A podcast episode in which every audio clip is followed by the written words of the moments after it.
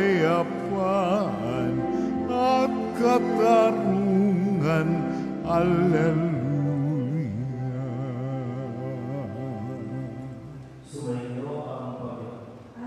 Iyo rin. Ang mabuting balita ng Panginoon ayon kay San Marcos. Papuri sa iyo, Panginoon.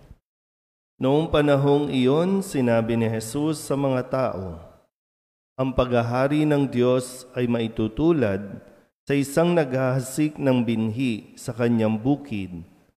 Pagkatapos niyon, magpapatuloy siya sa kanyang pang-araw-araw na gawain. Tutubo at lalago ang binhi nang hindi niya nalalaman kung paano. Ang lupay siyang nagpapasibol at nagpapabunga sa mga pananim. Usbong muna, saka uhay, na pagkatapos ay mahihitik sa mga butil. Pagkahinog ng mga butil, agad itong ipagagapas sapagkat dapat nang anihin. Sa ano natin iahambing ang paghahari ng Diyos? Sabi pa ni Jesus. Anong talinghaga ang gagamitin natin upang ilarawan ito? Tulad ito ng butil ng mustasa na siyang pinakamaliit sa lahat ng binhi. Kapag natanim na at lumago, ito'y nagiging pinakamalaki sa lahat ng puno ng gulay. Nagkakasanga ito ng malalabay. Ano pat ang mga ibon ay nakapamumugad sa mga sanga nito. Ang salita'y ipinangaral ni Jesus sa kanila sa pamamagitan ng maraming talinghagang tulad nito ayon sa makakaya ng kanilang pangunawa. Hindi siya nangaral sa kanila nang hindi gumagamit ng talinghaga. Ngunit ipinaliwanag niya ng sarilinan sa kanyang mga alagad ang lahat ng bagay. Ang mabuting balita ng Panginoon. Pinupuri ka namin, Panginoong Heso Kristo. Isang mapagpahalang araw po sa inyong lahat. Kung sakali lang po no, na magti-take tayo ng exam, normally kapag nag apply ka ng trabaho, di ba, no, mayroon tinatawag na psychological exam.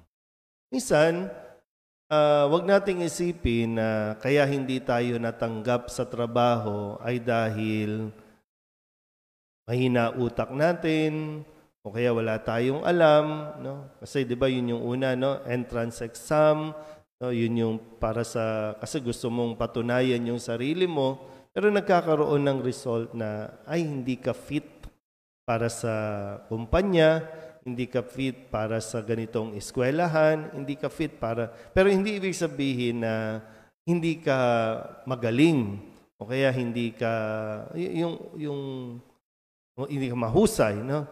Kundi tinitingnan lang talaga kung meron ka bang kapasidad na sa ganitong environment, sa ganitong kumpanya, kaya mo bang i-handle yung, yung stress? Kaya mo bang i-handle ang conflict? Kaya mo ba? Yung, yung ganun ng resulta. No? So, ganun yung ano. Kasi minsan na, na may mga tao na kapag may inaplayan at hindi natanggap, mapatrabaho man o eskwelahan, pinanghihinaan tuloy ng loob. Para bang bumababa yung, yung self-esteem nila. Kasi ay, hindi ako tinanggap kasi bobo ako, kasi ganito.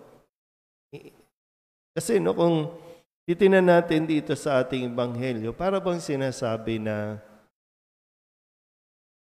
ibinibigay ni Kristo, ipinapaunawa niya ang kanyang pinapaliwanag no, tungkol sa paghahari ng Diyos, tungkol sa mabuting balita, sabi dito, ayon sa makakaya ng kanilang pangunawa.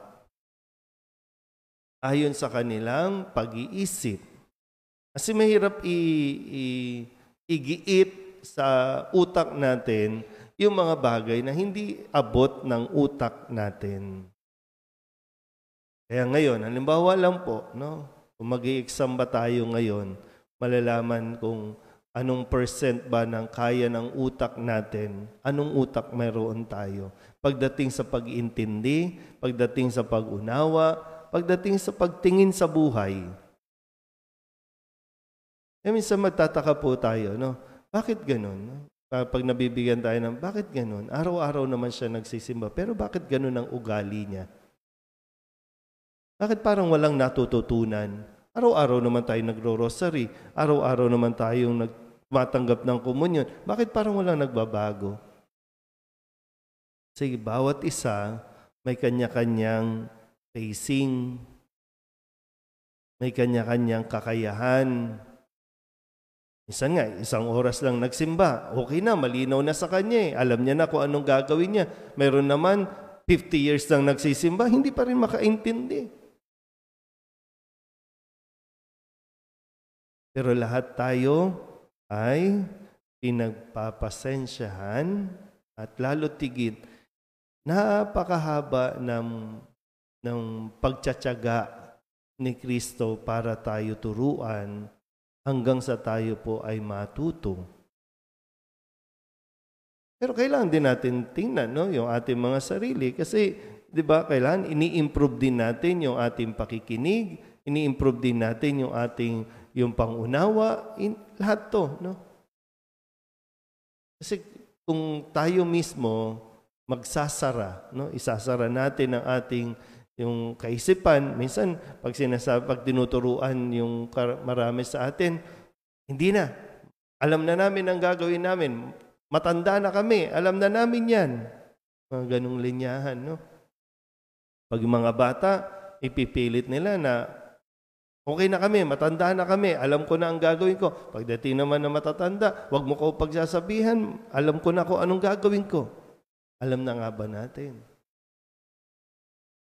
Yan gusto pa naman natin, lalo na sa panahon natin ngayon, yung gusto natin nangyayari agad ang gusto nating mangyari. Agad-agad, instant. Mawala na yung, yung pagtitiis, nawawala na yung pagtsatsaga na kung meron kang gustong makamit, may gusto kang makuha, pagtsagaan mo. Mahaba yung proseso minsan, pero kailangan mong pagtsagaan dahil yung mga taong nagtyaga, yun yung mas lubos na nagpapahalaga sa kanilang pinaghirapan. Ito yung mga kabataan, no? yung hingi lang ng hingi. Kasi agad-agad gusto nilang makuha, mabili kung ano ang gusto nilang gawin. Hindi pinagpapaguran, hindi pinaghihirapan. Until lang yung kapag ikaw na yung nagtatrabaho at alam mo na yung paggagastos, doon ka lang natututong mag, mag, magtipid, doon ka lang natututong magkaroon ng uh, pagbibigay ng value o pagpapahalaga na kailangan ko ba talaga ito? Ano? Ngayon, ano ba tayo? Nasaan na tayo ng level pagdating sa pagtitiis, pagtsatsaga? Mabilis bang maubos ang pasensya? o sadyang matigas talaga ulo natin, tayo nating makinig. Next week, no? O mag exam muna tayo bago magmisa, ha?